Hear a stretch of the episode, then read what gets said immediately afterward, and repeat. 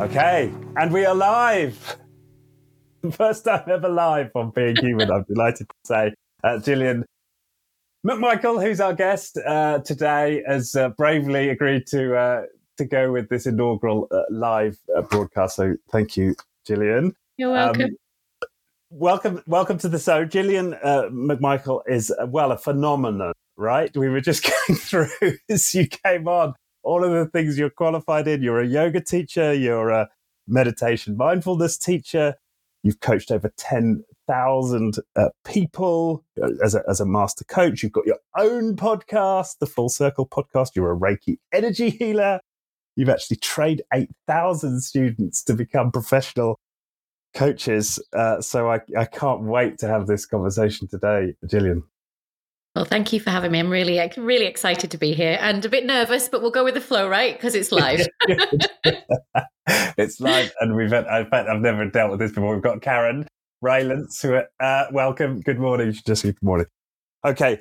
Um, so I've I've read the book. You know, you're also an author uh, of this book, Coming Home. I actually listened to the book on Audible, um, A Guide to Being Your True Self. Uh, really love the book, and and you really uh, you're, you know, vulnerable. You walk your talk in this in terms of your you know your early experience that is um, that ultimately led you to this path of coaching, and then all of the other things that I I just mentioned. Um, so for those who are not familiar with you and and your work, maybe you could um, give us some of the story that the backstory that ultimately brought you to becoming a, a coach and, and, and healer yeah. and all of the other things we've talked about?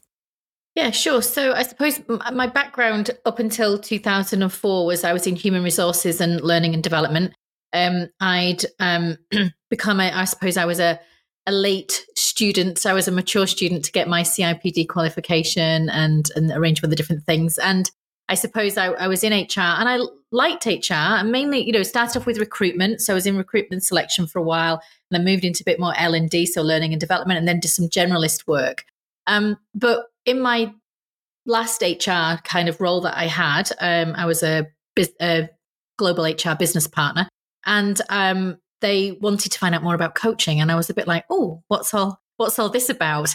Um, and, you know, we thought we did coaching, like a lot of maybe H R professionals also would recognize this as well. But you think you do coaching, but actually you're really mentoring or guiding and advising. And and so I got really involved in understanding a little bit more about what coaching was and how we could bring that back into our organization.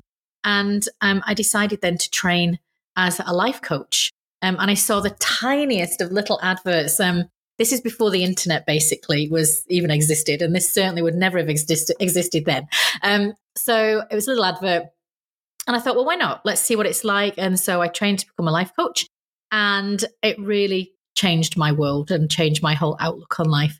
And then after that, um, you know, I set up my first business, which was a company called New You Coaching, um, and did that for around seven years. Um, lost all of that in the recession and a range of other different things, which I'm sure we'll delve into. Mm. Um, and then started to rebuild in two thousand ten.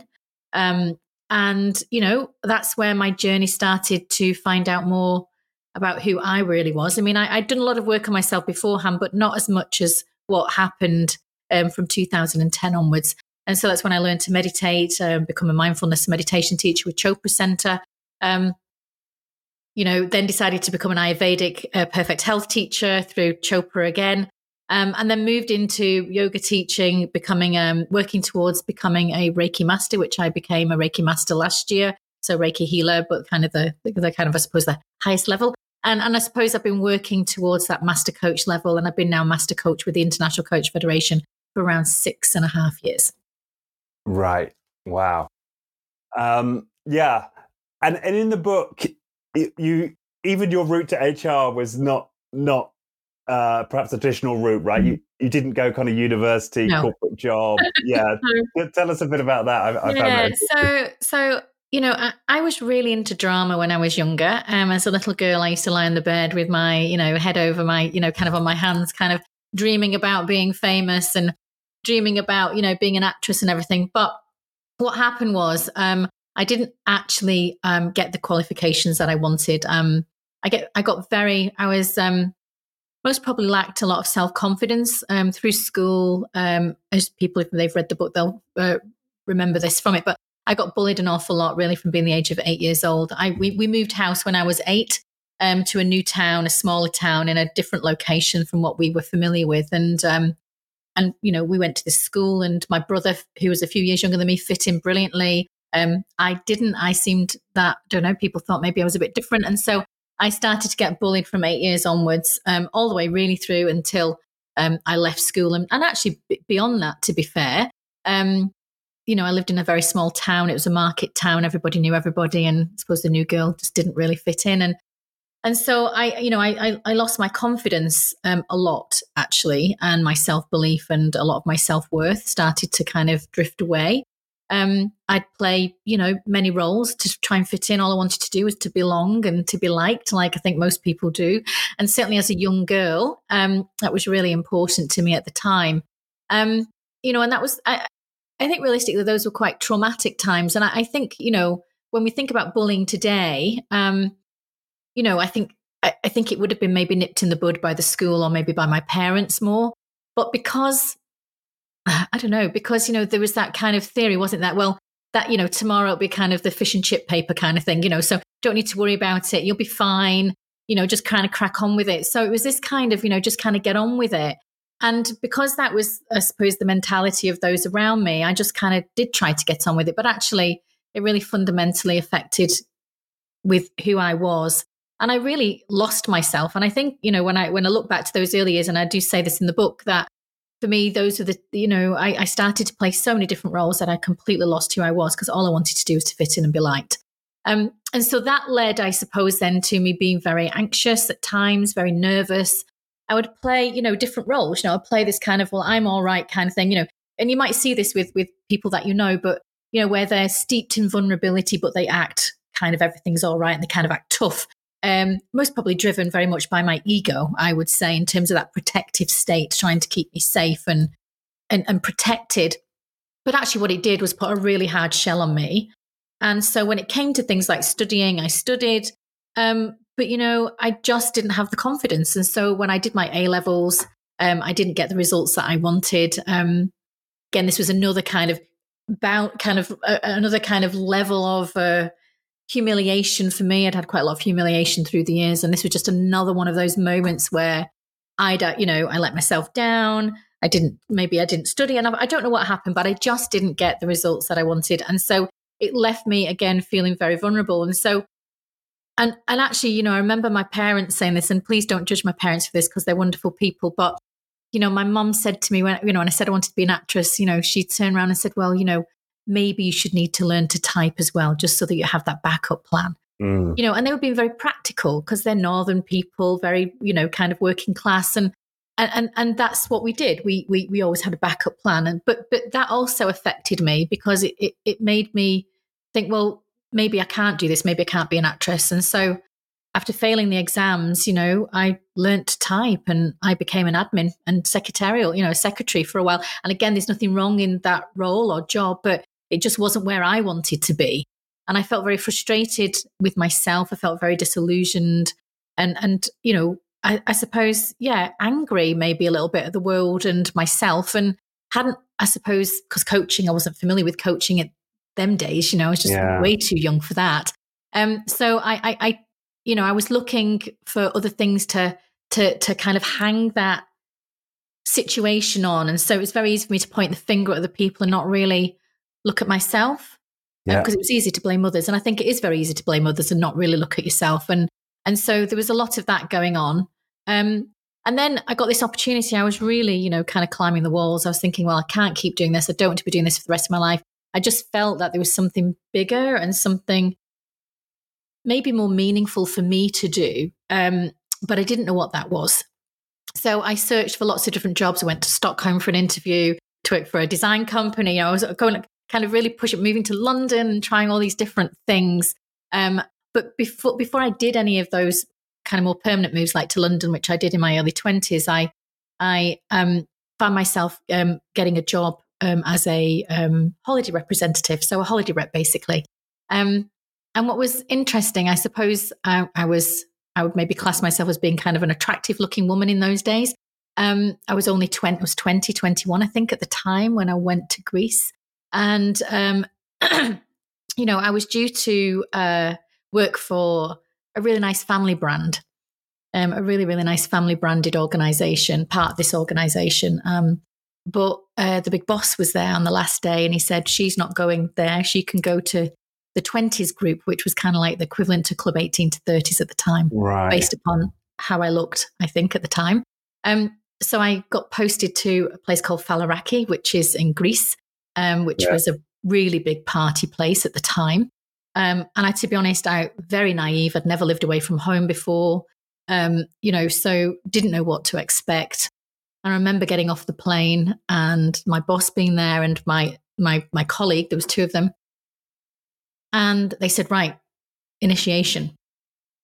This is like, you know, two a.m. in the morning, um, initiation. And they took me to a bar and they insisted I drank twenty tequila slammers um, to show that I could drink. Um, I'd actually not been a drinker before, um, before that point.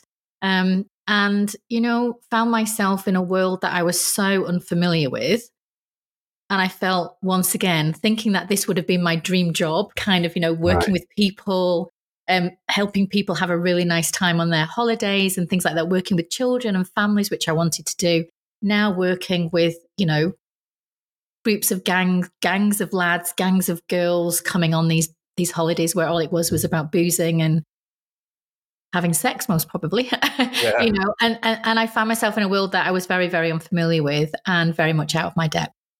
Yeah, and and that then obviously led on to a number of different experiences whilst I was there. Um, and then, you know, after that, realized I couldn't do that work. I'm, I'm very happy to talk about things, um, but I don't know if you want to ask me some questions about it. I'm not sure, um, because I would kind of want it to be a yeah. monologue. Um, but you know, um, you know, and then and then came back from Greece very broken, more broken than I'd gone, um, and really didn't know what to do with myself. And that's when I decided to go to London, and I got myself then involved in H R, and I studied and kind of reset things after that experience. Yeah, and that's what you shared in the book, yeah. which which I really yeah, appreciated, the fact that you were prepared to um, talk about some of those those more painful experiences that you had there, uh, and how that affected you, because I, yeah. I think other people will resonate it. So are you happy to share? There was one particular oh, experience yeah. there. Yeah, sure. I mean, I, th- I think, you know, uh, because I'd been bullied, I'd had quite a lot of verbal abuse throughout my my, you know, younger years, as I described. And, um, and actually that didn't change. I thought, you know, I thought I was going to Greece to kind of reset, to have this amazing experience. And, and, you know, it just didn't turn out to be like that. Um, I needed to drink, and it was asked to, well, I was told to dance on bars, told to be provocative with punters so that they would buy trips and, you know, days outs and things like that. And, and again, very much out of my comfort zone. And then obviously, um, because it was the beginning of the season, um, my hotel where I was staying wasn't ready. So I had to share a room with my colleague, a female colleague. Um, and on one of these nights that we'd um, gone out and about, and all of the things that I had to do in terms of initiation and getting myself ready and all of those things, um, I f- found myself very drunk, um, asleep. And um, yeah, and my boss, who was male, um, was on top of me, I suppose, and doing things that he shouldn't have been doing to me, in essence, which was um, really disturbing and really frightening, actually. I was twenty-one, um, you know, only ever had one relationship um, before, and found myself completely, you know, um, not knowing what to do, but panicking and freaking, as you would imagine, freaking out. And and this isn't in the book, but uh, my colleague just lay there. She was there in the room and just rolled over and just ignored what was happening. And and I found that even more traumatic. Right. That somebody who I thought I could trust, who I just started to build a relationship with as a colleague, um, didn't actually help. So I battled my way out of that, literally kicking and screaming and really, you know, biting and fighting. Um, and, you know, when I complained about it, I went to my big, big boss. Um, I had a meeting um with him. Um, he told me just to stop being so bouffant and to shut up and put up, was his words. Oh, man. So I was very traumatized by that, um, but I didn't know what to do, um, because I thought I'd done the right thing by talking about it. Um, I got told to get back get back and work, get back on the get back on the bar, so to speak, and to to shake my ass for the punters was the exact phrase, if I remember rightly at the time. And um, and that's what I did. But that went on for about, maybe there for about, I don't know, maybe nine weeks, ten weeks, and I just couldn't cope. Mm. Um, and I remember phoning home. I didn't tell my parents what had happened, not told anybody really what had happened until, you know, in fact, recently, actually, funny enough. Um, and I I came back, you know. Um, I got told that they, they would give me only a hand luggage to get back on the plane. I couldn't take all, I couldn't take any of the belongings that I brought. I had to leave them. And I had to go that night if I wanted to go. And that was the only opportunity for me to get back, that they would pay for my flight. And basically it was good riddance um, because they see me as being trouble. So mm, that was what yeah. happened.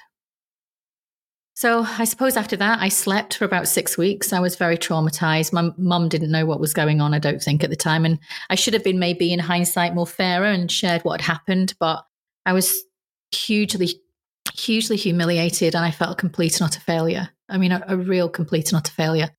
And, you know, after that, I um, I started to look for work, you know, and I went back to being a secretary and admin for a while um, because that's what I could get a job in. Um, but again, my confidence was shot to, shot to bits. I had no self-worth, no self-belief. And because I'd been heavily drinking in Greece because it was my job and I was forced to drink in the way that I was forced to drink, um you know, maybe people might have said, well, you should, should could have said no.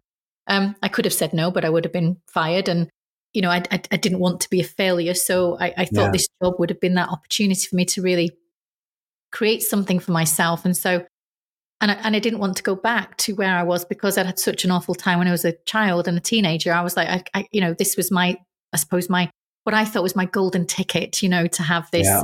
great career, this great, re- this restart, this fresh kind of career opportunity. And, you know, it just didn't work out that way. And so, you know, um, it took me quite a while, but I was drinking. I, so I wasn't, I'm certainly not, never been an alcoholic, but I was using alcohol, I think, as a, as a numbing, um, yeah. thing. And I moved to London after that. And through that process, I, you know, um, I still wasn't my true self. In think, in fact, in fact, I think I was most probably further away from my true self than I would ever have been.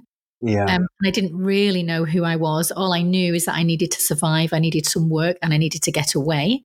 And, and London gave me that space to at least figure out what I could do. And, and I got myself a job in admin to begin with in London, and then very quickly got the opportunity to move into uh, recruitment and then into H R. And that's when I did my H R qualification and then moved into that role. Right. And, and during that period, you were... you were b- b- burying those those thoughts, you know. How were you just how were you dealing with what had happened? Yeah, what, what just, was your um, strategy? Well, I just boxed them away, and yeah. I think many women do that or have done that. Um, and Ben, I can I can confirm. Yeah, you know, you just put it away, right? You're like, you neatly yeah. put it in a box. Yeah. You're like, okay, that happened. I'm not going to think about that. So you just choose yeah. to ignore it, but you know deep down that there's just something not right within, and yeah. you can't really. And, and and sometimes, you know, I, I would even forget about it because yeah. I buried it so deeply. Great, the, the the brain's amazing, right? It can it can do whatever we we need it to at times. Yeah. Um. But yet there was always something there, and I think I think for me it it, it turned out in that kind of lack of self belief and lack of self worth, um, and that just showed up in every aspect of my life, and did so, I would say, until around two thousand and twenty ten when I started to really start to change things. Oh wow! So, so, so, but something was keeping you going through these H R jobs. Yeah. You know, what, what was it that was driving you? I think, um, I think, really deep down, I'm very resilient as a human yeah. being, and I think, I, I, I think I have a, a real deep inner strength that I, I, I, I most, you know, I think maybe that was some of the things that I learned from being young when I was bullied at school. You, you do become tough. You get a. You do get an outer shell, and you you you cope, you you you survive, because otherwise, you know, what what options do you have? And and and one of the things I've always been adamant about is that, you know, I will keep, regardless of what's happened, I will always kind of keep a positive mindset, even right. though I might not have believed in myself. Um, I would still push myself forward for things. I would still, you know, um, be ambitious in many ways, um, to, I think in essence now, as most people are trying to prove my self-worth to myself, yeah. um, when I look back now. Um, but but but but something kept me going, and and and I can only say it was strength and resilience. And and maybe deep down somewhere within me was a belief that actually I wasn't a bad person. I actually am a, a nice and a good person.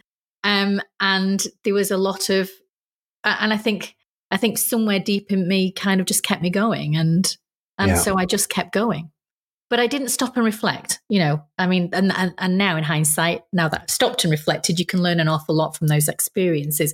But at the time, I think I was just fighting, fighting, fighting and surviving. I wouldn't say I was thriving in any way, but I was definitely surviving. Yeah. And you had this ambition and and drive yeah. in spite of your lack of self-esteem. And yeah, which is quite yeah. ironic. I'm not quite sure how, you know, it's kind of so polar opposites in many ways. But I just didn't want to give up. Right. I was adamant there was no way I was giving up on my life and no way that I was giving up on me. Yeah. I mean, the way, the way I see it is like, it's, it's, it's about proving that you're not something, you know, proving yes. I'm not a failure, I'm not this. Yes, and, exactly. And I think that was definitely the drive. I am grateful, mm-hmm. or whatever it is. Yeah, for sure. Definitely. And so, so you hadn't started the self-reflection. And so, so, but you were, you were, progressing, you were getting getting these these various jobs. So when when was it that the the self-reflection started?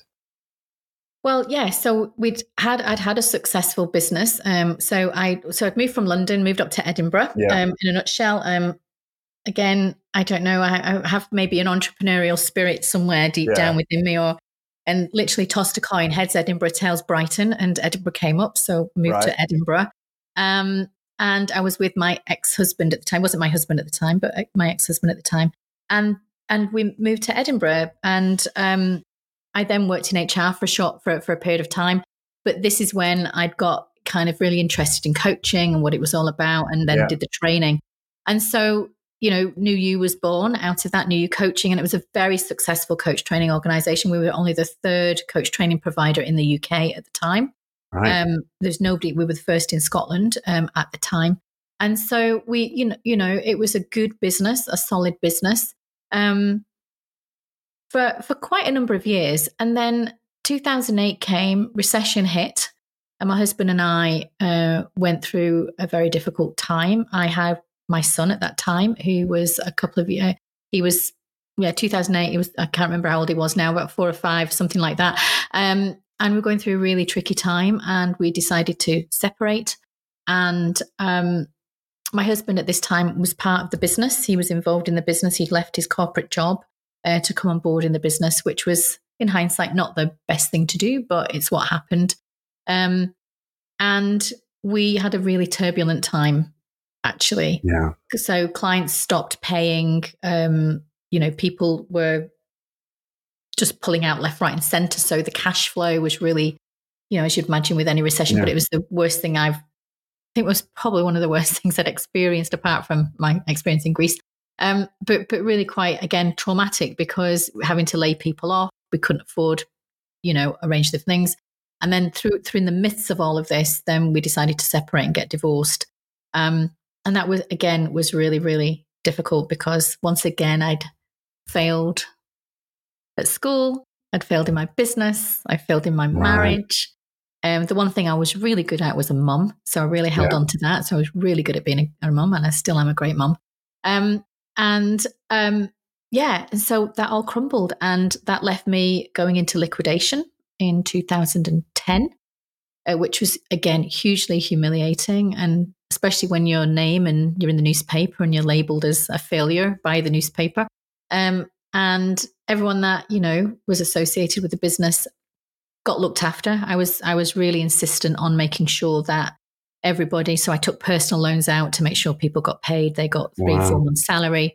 Um, and that left me with a huge amount of debt. Now, a lot of that debt wasn't due to just me. We the, the debt was for the business as well. Yeah. And the bank decided that they wanted that money back. So with all those accumulated debts, the debts that my ex-husband had also accumulated, and a range of other different things, that left me with ninety-seven thousand pounds worth of debt. And wow. within six months, Um, I lost my home, my car, my car went, I got driven away, um, my business and my marriage, all gone.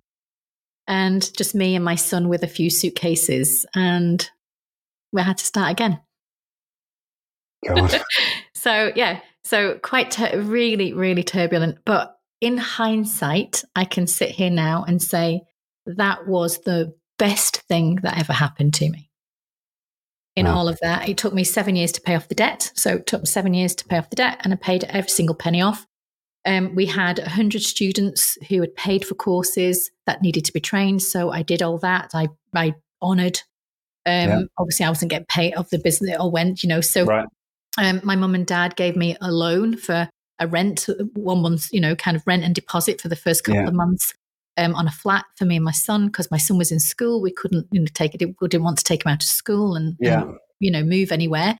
Um, and so again, it was kind of sink or swim. What do I do? Do I, do I sink and do I just, do, or, or what do I do? And so I decided to swim. I was, you know, I, I was a um, an A C C coach at the time. A, yeah, A C C coach at the time, uh, which is um, one of the credential coaches through the I C F route. And I thought, right, okay, I'm gonna, I'm gonna need to put my skills into practice here and do something for myself. And through the support of my family and friends that I had at the time, um, I got myself back on track. But it took, you know, took seven years to clear the debt and and to get back on track. Um, and I suppose through that process, I realized that something else was really kind of stirring within me. There was this kind of need to understand, well, who am I? Because I, I mean, literally everything had been stripped back. Yeah. You know, um, and, and, and actually having to start again was, was really difficult, because the energy and the, the emotions and, and trying to really say, look, you know, this wasn't all you're doing. There was a number of factors. I had to really look at it very pragmatically. Um, don't get me wrong. There were moments when, you know, I had my victim mode and why me and all this kind yeah. of thing that you do, and cry and shout and slam your hands on the floor and, you know, and uh, but, but, but, you know, I, but I didn't. Isn't that part of it? Like your ability yeah. to just let the emotions out, right? To, yeah. I mean, the emotions yeah. need to come out, and, and it came out, and I, I did cry a lot, a lot. And I was very angry again, at, not just at myself, but, you know, at the circumstance and the situation, but But again, I quit questioning, well, what, well, what was it about what I did? Because I was involved in this. What, what allowed this to, what allowed this to happen? And I was involved in it, so I had responsibility. So I decided to take that responsibility, which was most probably out. You know, there was a number of things I could have done earlier, but didn't do. So there's lots of learning. Right. Um, and I tried my hardest not to beat myself up, but to actually to look at it as, okay, what can I do? Because I have to survive. I've I, not only now do I have myself to look after, I have my six-year-old son right. who needs stability consistently. I need to earn money. Um, and now I could have gone and got a job. I, I could have gone and got a job back in H R or something like that. And I did go for interviews, and I did consider all of that. But I got stopped in the street by a friend of mine who's a very, very close friend now. She was actually a, a client. And she said, you know, why don't you just come in and have a chat with us? We can't promise you that we can give you work, but why don't you come in and have a chat with us? Um, because I told her what had happened and everything. And she was H R of, a, of a, right. um, a, a renewable energy company. And I had to go in and I had to explain all my financial circumstances and go. Th- and that was quite humiliating to their financial director. Um, right. But actually, they gave me an olive branch and they gave me a piece of corporate work. And I went back and did coaching and leadership development for them. And And then that led on to me, re- I felt more confident then to reach out to, I had I worked with the N H S, for example, and I reached out right. to them and my, my contacts there and explained what had happened. And and I, although it was, I was embarrassed, and there was a, a huge amount of shame, I mean, a huge amount of shame. Um, and how did you handle that shame? Like, what? I Well, to be honest, I, I, I, I journaled a lot. Right. Um, I started to write. So this, I suppose, is the foundation of the book, I suppose. Yeah. So I, I started to write and I would journal everything. Um, I would, you know, ask myself questions and pose myself questions every day. I, I set myself a coaching plan. Um, somebody that I knew had provided an opportunity for me to, to do a spreadsheet so I could understand how much debt I was paying back every month. And it was only small to begin with. And then it started to get bigger payments up. So I could, I, I felt like I could start to get control over things again and wasn't kind of lost out at sea. um, that I'd been at the very beginning. And so I suppose through planning and and reflection and and to learn, I think, and actually to be very grateful. I was I was tremendously grateful that N H S gave me a piece of work and this other corporate client gave me a piece of work. And and the irony of when you go into liquidation and the liquidation company say to you, well, we've got all your database and we know you've got no money, um, but if you pay us ten grand, we'll give you all the database. So, you know, uh, which was really interesting. Um, so um, thankfully, um, I didn't I didn't need that database, um, but um, I started to build up my contacts and I reached out to people. I spoke to the I C F. I told them what had happened. And they said that, well, look, the qualificate, because I, I do accredited courses, so I didn't want to lose my livelihood. Um, yeah. And they said, well, you know, you know, we, we've noticed what you've done. You've honoured your, you know, responsibilities and, and and for training people and blah, blah, blah. You've done all of that. And so in return, we'll honour what you've done and we'll we'll we'll let you keep the accreditation. And so that's what happened. Um, so I could start to rebuild. So I started to put on one or two courses just to get back. I was paying the debt off gradually. And then over those seven years, um, I started to really learn more about meditation and mindfulness and all of that kind of thing. But it was funny because I had, you know, um, there's a book uh, that says The Body Keeps the Score.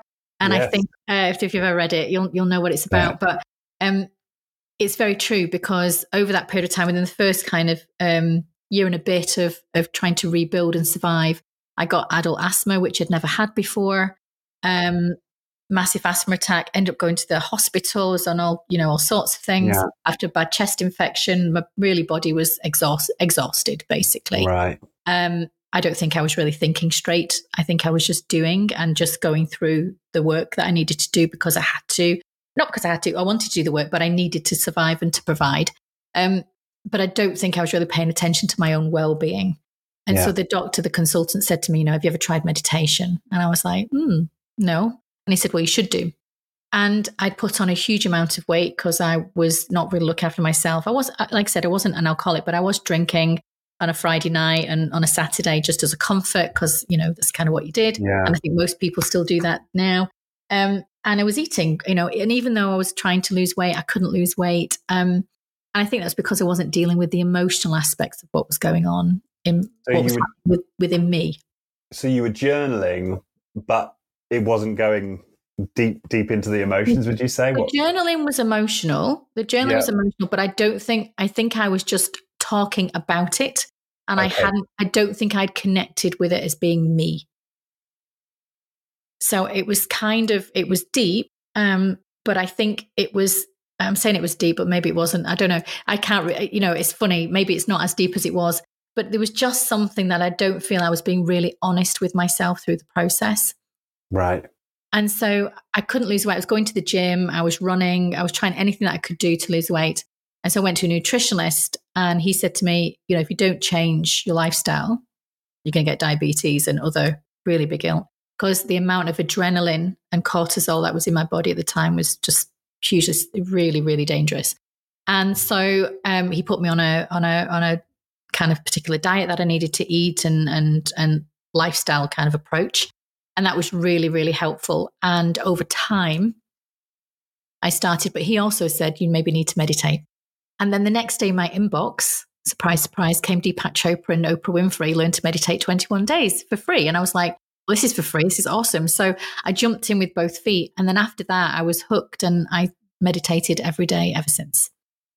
Um, and then trained with the Chopra Center to be a meditation and mindfulness teacher. And, it, and I would say that most probably meditation really did help save save me, I think, in terms of, and also what it did is it started to calm my mind down. It started to yeah. really help me find that kind of inner peace and, and a little bit more peace and quietness that I needed because I was just doing, doing, doing all the time because I was in right. that high, I was in that constant high alert state and had been really most probably from eight years old. And so I, I really felt that I needed to to just try and tune in more to myself. And that's when I started to realize um, who I really was. And that's when I started to walk back home to my true self. Right, right. And you mentioned earlier the, the, this emotional, you were journaling, but maybe you weren't going too deep on the emotionals, uh, on your emotions. Yeah. You find that the meditation was giving you peace. Was it also allowing you to connect yes. emotionally at a deeper level? Yeah, it was. And alongside that, I got some therapy. So I did mix it with a, a mixture of things. I went and got some therapy to talk about um, loss of uh, marriage and business and all of that kind of thing. So I did a, a fair bit of work on with, with therapy around that. Um, I also was receiving Reiki um, on a on a monthly basis. I couldn't afford any more than that, but a monthly basis, and I got that I got that done on a on a monthly basis. And I was doing everything free regarding meditation at that time at the beginning, and that's so I think the combination of those things right. really started to help me, um, yeah, reconnect with myself and, and really truly get to get to that more honest version of me and who I was and what was really going on for me. And I didn't know who that was. I mean, I actually didn't know who I was. I could say, well, yeah, I'm Gillian, but, and this is what I do. Um, but there were so many labels, um, you know, I didn't actually really know who I truly was. Yeah. And I like that section in the book where you talk, you go through, well, yes, I'm a mum and yes, I'm a coach. And yeah. yes, I'm, I'm but yeah. you know, you, you just keep going. Yeah. Yeah. Yeah. And keep going underneath. and keep going until you get, well, I mean, I just come up with, well, I am me, but, but then, you know, you expand that out and, and, on the back of that, I needed to understand actually, well, what what did me look like? If I was really being true to myself, what what would that look and feel like? And how would I live my life? And what choices would I make? And and I think especially when you've been through a fair bit of trauma on and off, and there's loads of different traumas. There's some, you know, big T, little T trauma, and and certainly no one. I'm not comparing my trauma to anybody else's, but for me, there was a fair amount of trauma I would say throughout my life growing up, and I think. Um, I think you always want to please and I think you always want to second guess. And this was my opportunity to drop that role of yeah. needing to belong and needing to fit in and wanting to be liked, you know, more than anything else, you know, you know, for me, the key thing was that I needed to like myself. I needed to learn to love myself. Um, that was the journey that I was deciding to take. I needed to get to that place because I knew that's what would bring me contentment, happiness and and and joy and and and I believe that we all have the opportunity to try and find that in some way, shape or form for us, because at the end of the day I don't think life is meant to be that hard, although it is hard and it's very challenging for people, um but we but, but when you start to learn to like yourself or even to love yourself, and not many of us do love ourselves, but when you do, it releases you completely from that past conditioning and from those roles and and and and all of that hurt, shame and pain that we carry with us. And and I think that was the greatest gift I could have given myself. But that did right. come through a lot of hard work and over a decade of investment in myself.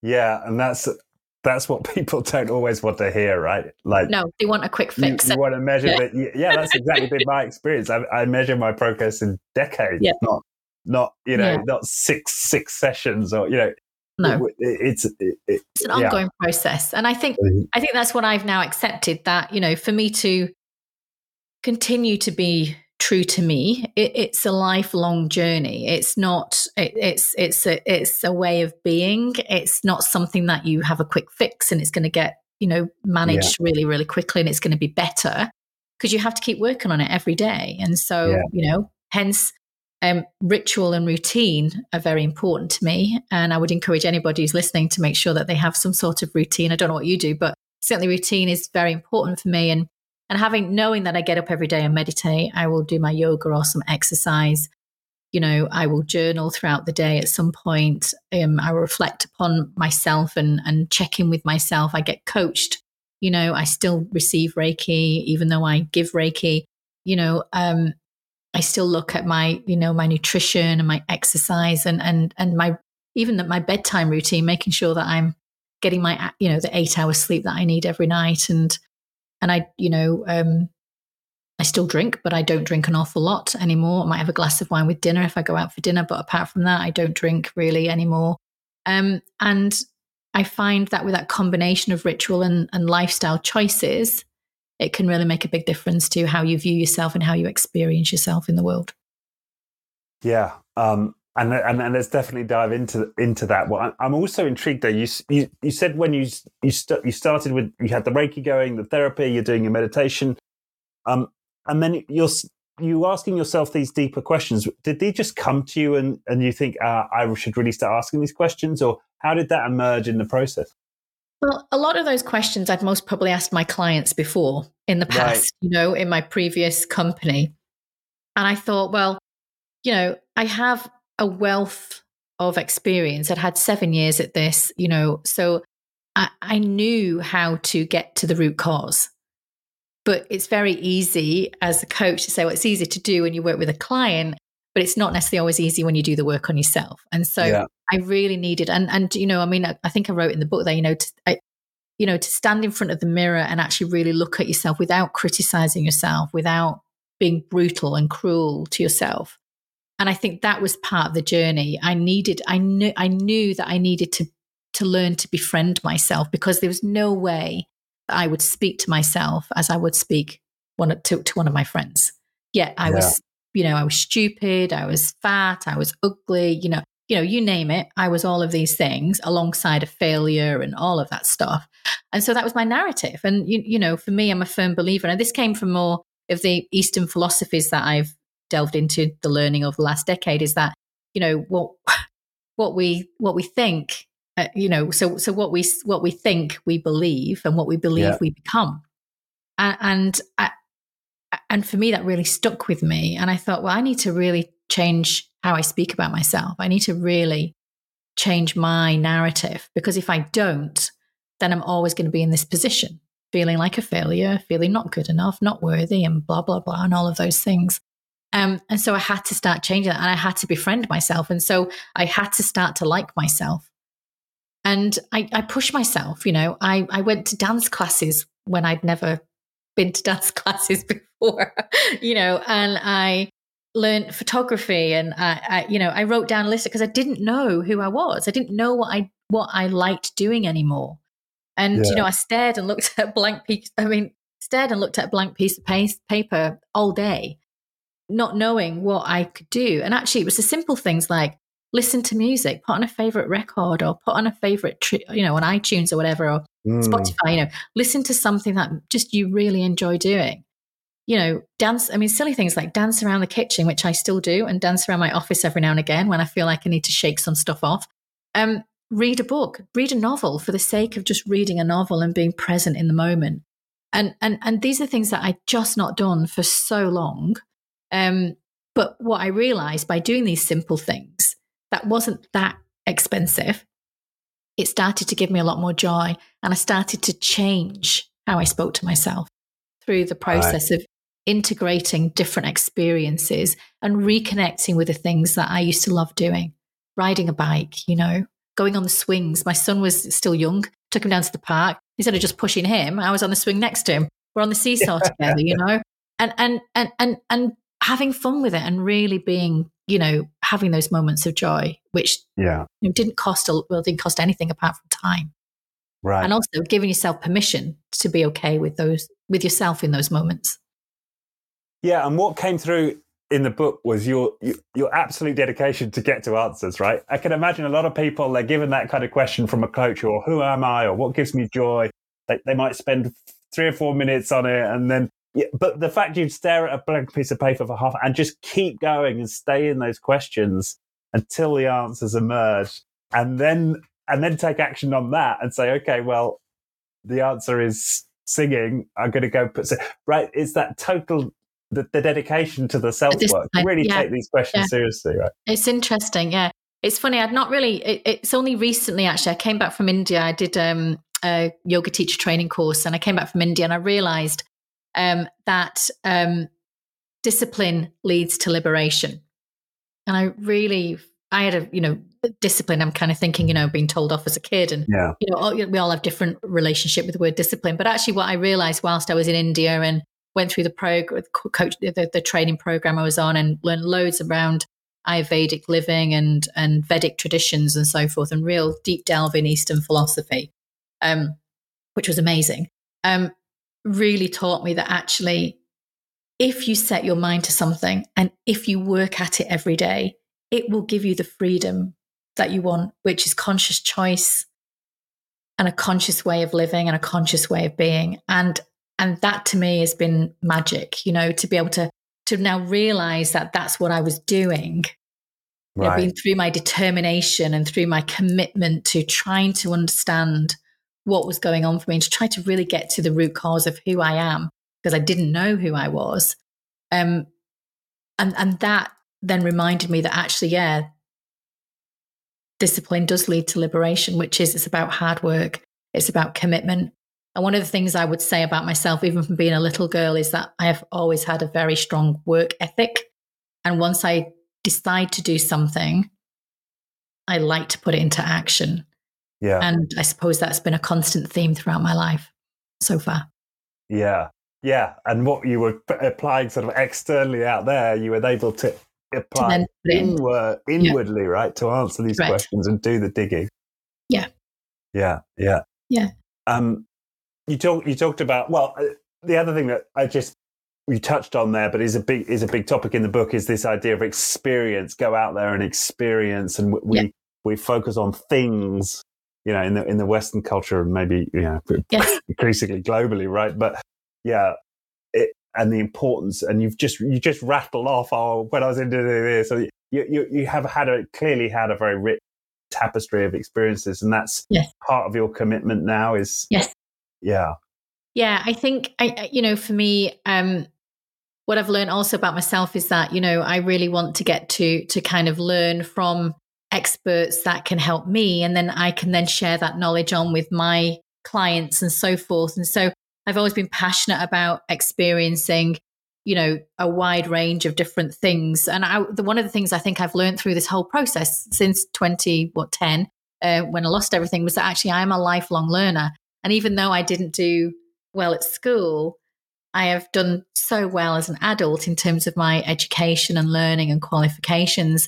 And what's interesting now is that I don't feel the need to prove myself. I'm doing it because I want to do it, and I yeah. love learning. And the more I learn about new philosophies or different takes on life, or, you know, whatever it is that I'm learning, I always learn something about myself. And I think that for me is what keeps me really motivated and engaged in learning, is that I'm always learning more about myself, because at the end of the day, I do want to be the best version of myself.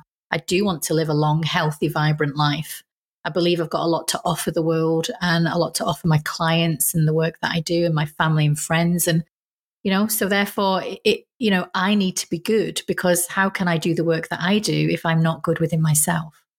And there's always more. You mentioned in the book, what the statistics, yeah. something like ten percent. Uh, we we, we uh, manifest ten percent yeah. of our uh, potential. Human potential, Human yes. Human potential, right? Yeah. So we've got ninety percent available. You know, we can yeah. tap into more. And I think for me, I'm, yeah, really curious to understand, well, what more is there for me, and what more can I learn, and what more can I offer the world? Yeah. Um, you, you mentioned daily routine. So, so what, what is, uh, yeah, what is the Gillian McMichael morning routine? routine? Morning, well, morning routine is pretty straightforward. It's getting up around, um, just before six or six a.m. at the latest. I will meditate. So I, I do an Ayurvedic thing, which is called a tongue scraper, where you get rid of all your toxins overnight, which is not very pleasant, but you do it anyway. So do all the teeth brushing and all of that kind of thing. And that stuff. And then I will head into my office, where I will meditate. Um, so I'll meditate. I will do either yoga or exercise, breathing. I chant um, some Vedic um, uh, kind of um, songs uh, just to kind of bring in the day. Um, I will journal, and then I'll get ready for work, have my breakfast, all of that kind of thing. Um, and then evening routine will either so that be whole, that whole period. From, yeah, so from six, six, six till about, yeah, half eight, nine o'clock when I start work, yeah. Oh, right. So that is a big commitment. Every day, wow. Yeah. So you're doing two and a half, basically two and a half hours of... I would of... say about, well, I would say a full hour and a half most probably of doing stuff, maybe sometimes two hours, but on average about an hour and a half, an hour, forty-five minutes, and then the rest of it's just getting ready and eating breakfast and stuff like that. Okay, okay. Yeah. And Take, you, no. and takes me, made, takes me a while to get ready for work. Sorry? Takes me a while to get ready for work. Yeah, but not in the way that people might expect, right? That's not all just doing your hair. Yeah. Yes, yeah. Exactly. That's uh, right. Yeah. So, and and the the type of meditation you're doing, what's that? So I I learned and still and teach, and I still do myself, is a thing called primordial sound meditation, where I use my own personal mantra based upon the sound that the universe was making at the time of my birth. So the city, the location, so the city, the date and the time. So it's quite a unique, it's it's actually one of the oldest um, meditation techniques. And so the Vedics, all them years ago, many, many years ago, obviously thousands of years ago, um, studied the lunar cycle. And when um, at certain times, obviously through that lunar cycle, the universe was making ridiculous sounds, um, vibrations. So primordial sound, for example, is like the birds tweeting. It could be a river, trickle of a river or a stream. It could be the wind blowing through the trees or just the universe just making its kind of normal sounds. Um, and so there is, so it's based upon a, it's a mantra-based meditation. Um, so I do that every morning. Um, sometimes I listen to other guided meditations, but not normally. I would light a candle um, and I would then meditate based upon using my own primordial sound meditation. Right. This is after, uh, with your tongue feeling very clean. Yes, with my tongue yeah. feeling very clean at this point, and my teeth brushed, so everything's all gleaming. Yes. Right.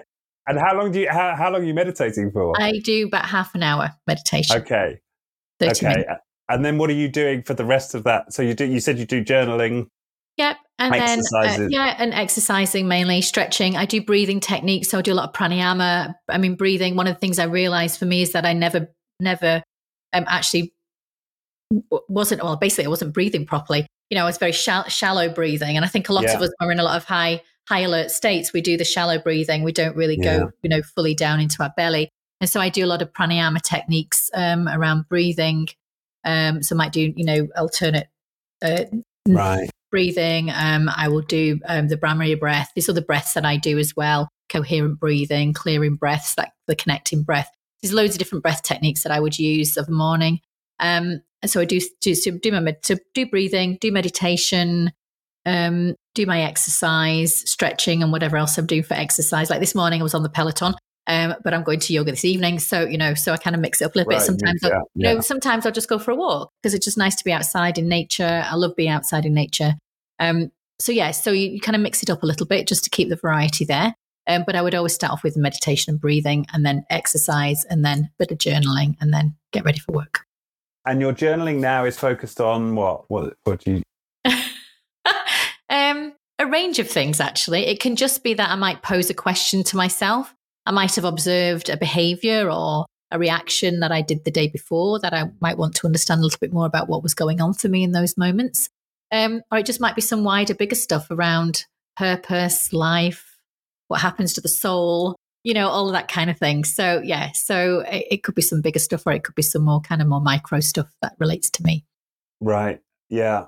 Um, and it's just whatever emerges, you just allow yourself yeah. to go with yeah. what. Yeah. Yeah. I learned a technique a long time ago just to start writing and, and keep um, keep the pen on the page. So try not to let the pen leave the page and just write for seven minutes. I only do it for about seven minutes every day. And just see what right. comes up. And then I read it back and then I will look at it and think, okay, so what does that tell me about myself? Or what is that, what, what's the message in this that I need to understand? So I do that. Yeah. yeah. Okay. I like that. Wow. Yeah. I mean, because I, because I've, I've also had a lot of, you know, I also meditate in the morning and I often do it, but I'm, I'm not at that level of, yeah, really committing that amount of time. Um, and obviously it pays back for you over the course of the day. It does. But I think to remember, for those that haven't meditated before or those who feel, you know, a bit daunted by meditation, you start off small. I started with two yeah. minutes, you know, and I built it up. I've been doing this now for over a decade, you know, over ten years. So I think for me, you start off small. And when I'm teaching meditation, I would always say that, you know, two minutes a day, just two minutes of just quiet, quiet time for yourself. And then you build it up, you know, next, next week, you do four. Week after that, you do six. Then you go to eight, you know, and then you find that people can get more comfortable with it um, as, as, as we go through. But I think what med- I, I mean, I do, I'm a real advocate for meditation because I just know it just allows you to connect more with your true self and gives you that opportunity to do that. Yeah, I've, I've found exactly the same. It's, it's very powerful. Um, great.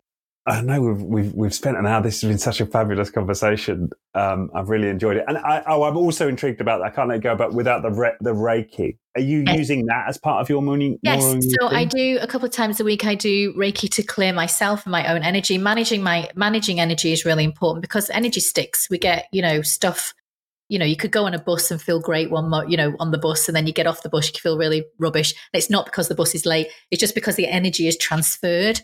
Um, and so I think for me, uh, you know, energy management is really important. I would say that to everybody, you know, understand, you know, what drains you, understand what gives you energy, and be conscious of those environments, people and situations and scenarios. But for me with Reiki, I do a couple of um, self-healing kind of processes a week for myself.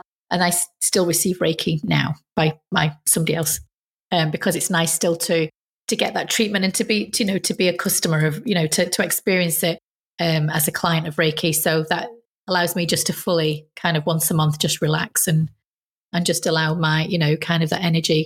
Um, and, and I suppose to kind of, you know, unblock, because we have, just quickly, you know, we have our nice, chakras, but, but we have I mean, I'm really seventy-two thousand nadi channels, which are energy channels that flow within our body. And, and they all kind of congregate around these kind of seven wheels of energy, which are known as the chakras. And the seven chakras get blocked, and so do those energy channels. And when our energy gets blocked, we can feel ungrounded, um, we can feel disconnected, we can... It can affect our emotional well-being, our physical well-being, and all sorts of different things. And so it's very important that your energy channels are clear and clean, as you know, as and open as much as we can have them. Um, and so, therefore, you know, um, it's really important that I think you, if, if you don't have not experienced Reiki, then one, it's a great relaxation technique. Um, it's a really good relaxation experience. But two, it will unblock any negative energy or any blockages or any toxins that are kind of storing within your body, because what we don't want to do is inflammation. We know that inflammation causes those more significant diseases and illnesses such as heart disease, diabetes, cholesterol, anxiety, you know, even more anxiety and stress and yeah. depression and all of those things, and even bigger, you know, heart conditions and so forth. And so we want to make sure that our energy is not building up into causing any inflammation within the body. And that's why I think this is a really important piece of my well-being. And I would definitely encourage it for other people to experience it as well. Yeah, and I'm glad you're bringing it up, because it's it's it's just isn't meditation is is kind of, I think, accepted to some degree, you know, in, in the West now, um, and mindfulness certainly has, has obviously become very popular. But um, I think Reiki and understanding of energy is still something that's, I, I suppose, at least the way I perceive it, a little bit more on the fringe out there. So, you know, I'm glad you're talking uh, about yeah. it. Yeah. And is it something, and this is something you're able to bring into to corporate clients now? Are you yeah, finding that? It, yeah, it is. So I use, so I mean, obviously I'm not going to, I wouldn't necessarily do, you know, hands-on Reiki treatment with a corporate client or anything like that, but I do hold retreats. So for example, I've been running retreats in Majorca uh, once or twice a year. Um, I've got my weekend retreats that also, so we do a lot of healing work within within those retreats. And so a lot of corporate people come on those, or well, lots of different people come on those actually. Yeah. Where we combine that whole Eastern um, approach and philosophy into the modern day world that we live in. So making c- kind of those rituals or those practices really um, sustainable for people and manageable for people. So it's meditation and yoga and ex- breathing and and healing and Reiki and all sorts of things. So so we do a lot of work on that and help people, um, yeah, reconnect with themselves and, and and be able to maintain and sustain the techniques when they get back home, which is the main right. thing. Yeah. yeah, yeah, very important. Um, and and that's about routines. Yes, yeah, that is about routine. routine. Yes, exactly. And, yeah. habits, yeah. Stacking the habits, which is exactly. Like, and, you know. and you know, just because I have my routine in the way that I do doesn't mean to say it's going to work for everybody. You've got to find your own routine, and that's one thing I would say to any client is, you know, find a routine that works for you, and just stick to it, and stick to it longer than twenty-one days. Everyone says twenty-one days to create a habit, but it's not. It's actually over thirty. So you know, the, the longer you do it, the more it becomes part of your everyday life. And and you've got to stop thinking about it as as something that you're you do, and it, rather than it's something that you be. And I think yeah. that's the difference. It's, there's a big difference between doing it and being it. And I think if you can make that shift over time through practice, then it will just be something, it'll be a lifestyle. It's your lifestyle rather than a diet or, you know, exercise routine or or meditation routine. It's just part of who you are, and it's part of your life.